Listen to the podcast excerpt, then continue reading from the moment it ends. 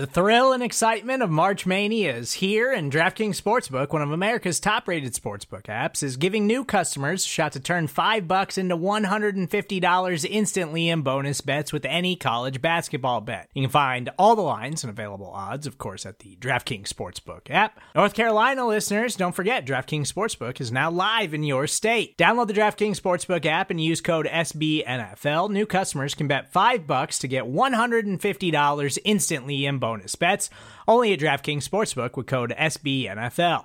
The crown is yours. Gambling problem? Call 1-800-GAMBLER, or in West Virginia, visit www.1800gambler.net. In New York, call 8778-HOPE-NY or text HOPE-NY. In Connecticut, help is available for problem gambling. Call 888-789-7777 or visit ccpg.org.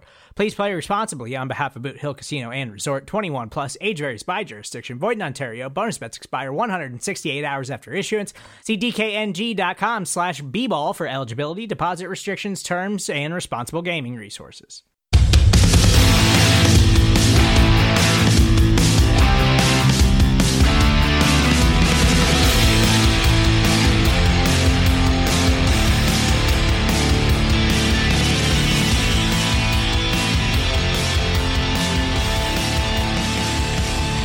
Hello, Giants fans, and welcome to a new edition of the Valentine's Views podcast here on Big Blue View Radio. I'm your host, Ed Valentine of Big Blue View, and today is a special Sunday edition of the Valentine's Views podcast. You might be wondering why I'm coming to you on a Sunday during the New York Giants bye week when they're not playing a game. I'm bringing you today's episode because I was able to do an interview recently that I'm really excited about, that I simply don't want to wait to share with you. Had an opportunity to speak with former Minnesota Vikings general manager and former Tennessee Titans president Jeff Diamond, who was NFL Executive of the Year back in 1998, I believe it was. You know, you guys hear my opinion on Dave Gettleman, on Pat Shurmur, on play calling, on who should be back and who shouldn't be back, on Daniel Jones's future. You hear my opinion on all of those things all the time here on the Valentine's Views podcast. You read them at Big Blue View. So I thought it would be a great opportunity, you know, to speak with Jeff. You speak with someone who's been inside the meetings and inside the kinds of decisions that the New York Giants have to make going forward.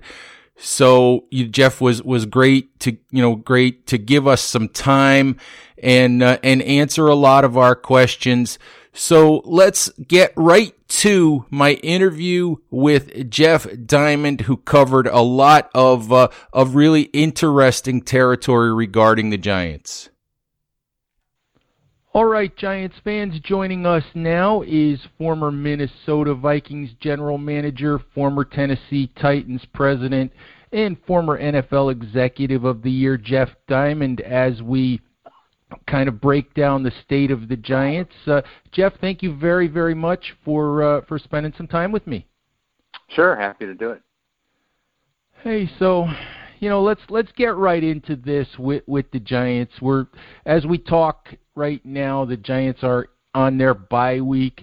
They're 2-8. The results on the field haven't been what anyone had hoped for.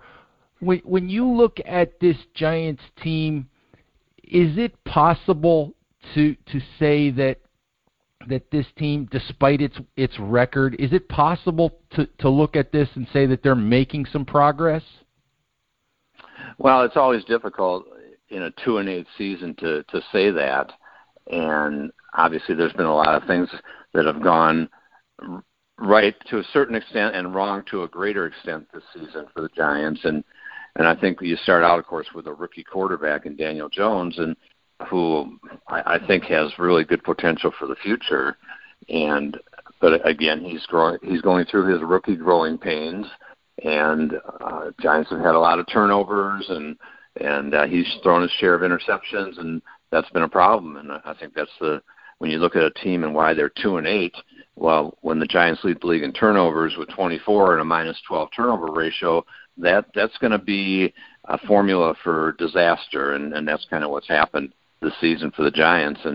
And Daniel Jones has a part in that, but he's also had a part in some success, and I think he's been impressive at times, and I think he's got the kind of arm strength and ability to become a really good player in the league, but it usually takes time. It's you look at a guy like Patrick Mahomes, and it took him a couple of years and even to become a starter, and the success he had early on in Kansas City, but he also had a great supporting cast, and that's kind of a question right now for Daniel Jones. When you trade away an Odell Beckham, it's obviously going to weaken his support system and the weapons that he's got to work with. And then Saquon Barkley misses 3 or 4 weeks, and that hurt the cause too. So I think this team has some potential for the future, definitely, but it's going to take some time.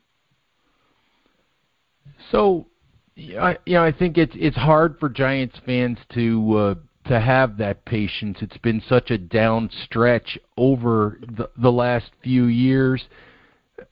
You know, one of the things that I've said is I wonder from an organizational perspective, from a team perspective, you know, General Manager Dave Gettleman has been very resistant to the word rebuild. He constantly says, you know, we're just building. We're just going about this. We're just trying to get better. We're just building. It's not a rebuild. You know, we think we can win some games along the way.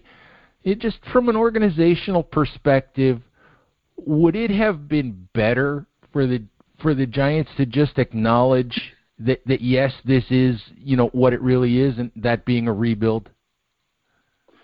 Well, I think it really goes without saying, and I think a general manager doesn't want to necessarily make that public proclamation, so to speak, but everybody knows what's going on when you have a rookie quarterback in there, and you've got a veteran in Eli who's sitting on the bench and will be gone after the season, and so which will free up some cap room, incidentally, for the Giants to maybe go out in free agency. I think the key for them going forward is to make some great decisions in the draft, get some better support around Daniel Jones to continue to bolster the defense.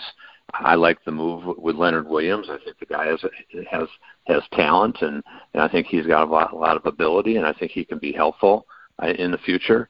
And so there's some things that some positives that are happening, but I think some of the things that have kind of jumped up to bite the Giants have been some of the free agent signings that were made in the past, and I'm thinking of Solder, for example, a tackle, a lot of money put into him, and not playing up to that contract, and then I think some of the money that was expended on deals that have become dead money deals on the cap, such as a Damon Harrison deal and the Beckham deal, that's chewing up a lot of cap room, and they'll get rid of that at some point in the future.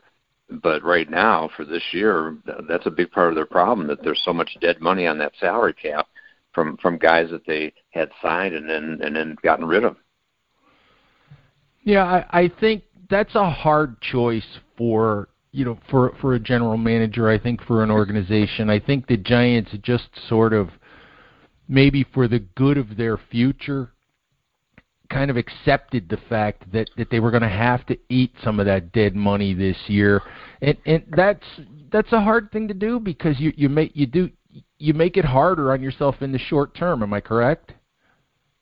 Yeah, well, you definitely do, and sometimes you have to clean it up, so to speak, and so I think the mistakes obviously were made in the original signings when those guys don't pan out as great players, and so, but it's hard when you spend big money on free agents and it just doesn't quite work out, that they're not playing up to that ability, and so that's a difficult thing to have to absorb, and it's something that certainly the ownership doesn't look kindly upon when that kind of money is spent and the return is not there for a team that's not having the success because of that. And so I think that's a big part of what's been going on with the Giants. And then you look at the loss of the Jets, I think really was a slap in the face for John Mara. And you could tell just seeing some of the video of him leaving the locker room, he just very disenchanted with what happened that day, and with a Jet team that was just floundering at that point, and so an inner city rivalry and all that, and so that in particular is a loss that really hurt, I think, Pat Shurmur and Dave Gettleman. So, you know, you mentioned Shurmur and Gettleman, and obviously in the wake of the Jets' loss, you get a lot of public outcry. You get a lot of, you know, Pat Shurmur has to go. Maybe the general manager has to go. How does an organization, you know, once that stuff sort of starts in the media, sort of starts in the fan base, do you pay attention to that? Do you just turn a deaf ear to that if you believe you have the right guys? How do you handle, you know, all of that quote unquote, I guess, outside noise?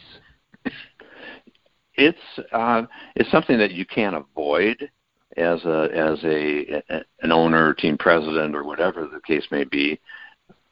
So it's out there definitely, and a big part of how I would always judge coaches is partially on image and maintenance of the football team and all those type of things. And you talk about maintenance of the team, well, the one-loss record is directly reflective of that, and image is what the viewpoint is out in the community, and does the fan base and the season ticket holders and the suite holders and the sponsors, they think the team's headed in the right direction with this coach or not?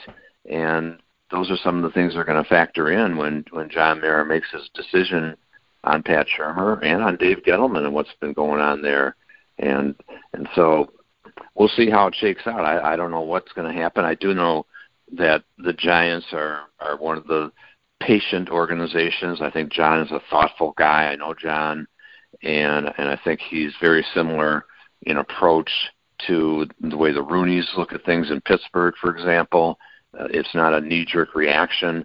If he thinks that indeed there needs to be a change made, then he'll make the change. He's not going to do it only because of a public or media proclamation or outcry about it. And I think John Mara will look at what goes on in Pittsburgh, for example, and I know he's close to Art Rooney, and look at what happened with Pittsburgh earlier this year when they start out 0-2 and they lose Roethlisberger and have a change of quarterback. Now, the Giants didn't lose Eli to injury, but they had a change of quarterback. And then you look at Pittsburgh, they were 1-4 at one point, and everybody was calling for Mike Tomlin's head in Pittsburgh and saying that he's got to go and all kinds of outcry there. And, of course, Art Rooney and Kevin Colbert, the GM, were you didn't hear them talking about it. They're not going to make comments on their coach. And Mike Tomlin certainly has a lot longer track record than Pat Shurmur. We know that, and he's won Super Bowls. He's been to two Super Bowls. He's won a Super Bowl. He's been to the playoffs 9 times. And then the Steelers turned things around. And until last night, of course, which was a kind of a dud that they laid in Cleveland. But they're not out of it yet. And so I think that as a long way of saying, I believe that John Mara will make the call based on what he believes and what he sees with his own eyes and not necessarily what he hears and reads and what the fan base is saying or what the media is saying. All right, I wanted to ask you, Jeff, you know, one of the criticisms that we've been hearing lately here, you know, around New York is that we haven't heard from Dave Gettleman, you know, media-wise or publicly. We haven't heard from him since the very beginning of training camp. Is that, you know, especially with the Williams trade, with the change from Eli to Daniel Jones, you know, with the 2-8 record and all of that. And I don't know. I mean, I guess the question is, how often did you speak, you know, publicly to the media, and would it behoove Dave, you know, to speak to the press about his feelings about some of these things, or does it really not matter? I think it's a mistake not to speak to the media. I was always available anytime, and made myself available and would talk on what was going on, whether it was a great season or a not so good season, and just give my thoughts if I was asked about it.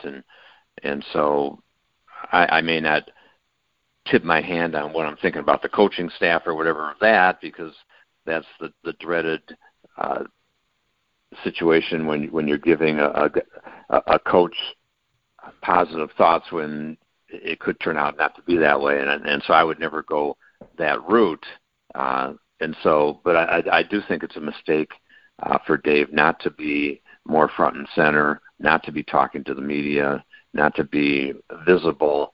And I think that that's something that comes with the job description, that you're going to be available. And I would always be available in that situation. And you can steer the direction of the conversation however you want. You don't have to be making negative statements. You can accentuate the positive. You can talk about some of the good things that are happening. You can talk about Daniel Jones' development. You can talk about Saquon Barkley and how, of course, he's a talented guy and just needs a little more space. And you can just talk about guys like Slayton and what the future looks for him. And so there are some positive things that you can cover, but I think it's a mistake not to talk.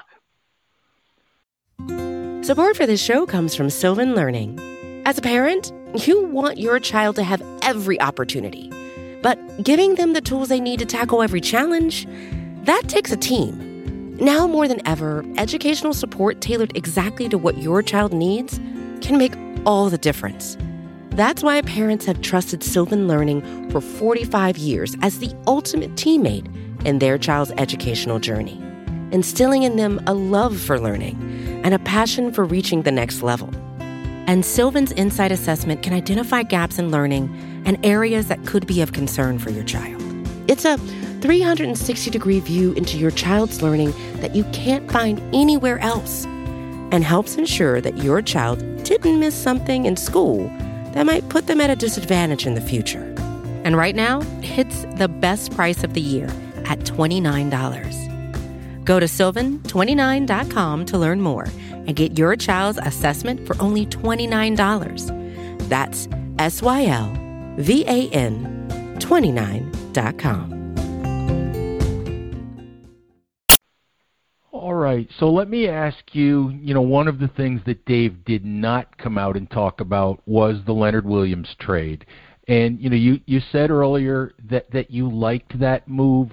It was, though, sort of a little bit of a different move, for a team. I think the Giants were 2-6 at the time, a team that's in sort of rebuild mode with young players. Was it an unusual move, or for the Giants to make, to give up draft choices, or do we still look at Leonard Williams, as a young player with upside? Oh, I think you have to look at him as a young player with upside. That at the time of the draft, some people thought he was going to be the first overall pick that year, coming out of USC, and I think that he's a guy that you got to say that, hey, He is a talent. There's no doubt about it. And for whatever reason, the Jets let him go, if they thought the trade compensation was so great, or they were afraid of signing him to a long-term deal and didn't think that was in the cards. And so whatever. But I think that Leonard Williams is a talented player. And I think that it was a trade that I think can benefit the Giants over the long haul. The flip side of that, though, is, do you put yourself, when you make a trade like that, we know that Williams can be a free agent at the end of the year, do you put yourself in a situation where, we talked about a little bit about bad contracts and dead money, do you put yourself in a situation where you pretty much are forcing yourself into a spot where you're going to have to overpay this guy? Because then, to me, you kind of look like you end up with egg on your face if he doesn't re-sign with you and you've lost 2 draft picks. Yeah, and that could well be a situation, or they could slap a transition tag on him, which would be expensive, or a franchise tag, and that's always an option that you can do that. But we'll see how that develops and what the situation is. It's just obviously kind of a tough call on that situation that you're after you have invested in the trade. And but again, they have the decision to make on what they want to do, and if they decide that okay, it's not worth it, then they decide.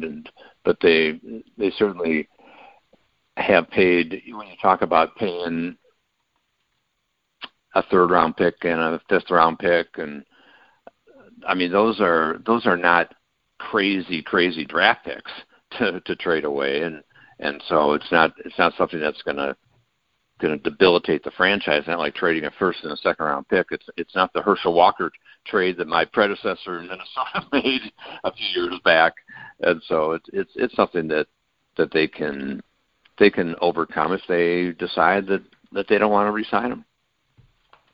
All right, Jeff, just a couple more questions for you. You know, we talked a little bit about Pat Shurmur and the decision that the Giants face with him going forward. When you look at the job that Shurmur has done so far in New York, obviously the record's not good. And the one thing that people are talking about here in New York is if Pat's going to stay long-term, should he continue as the play caller? And I guess the question is, how do you feel about coaches calling their own plays? Is that sort of a person-by-person thing?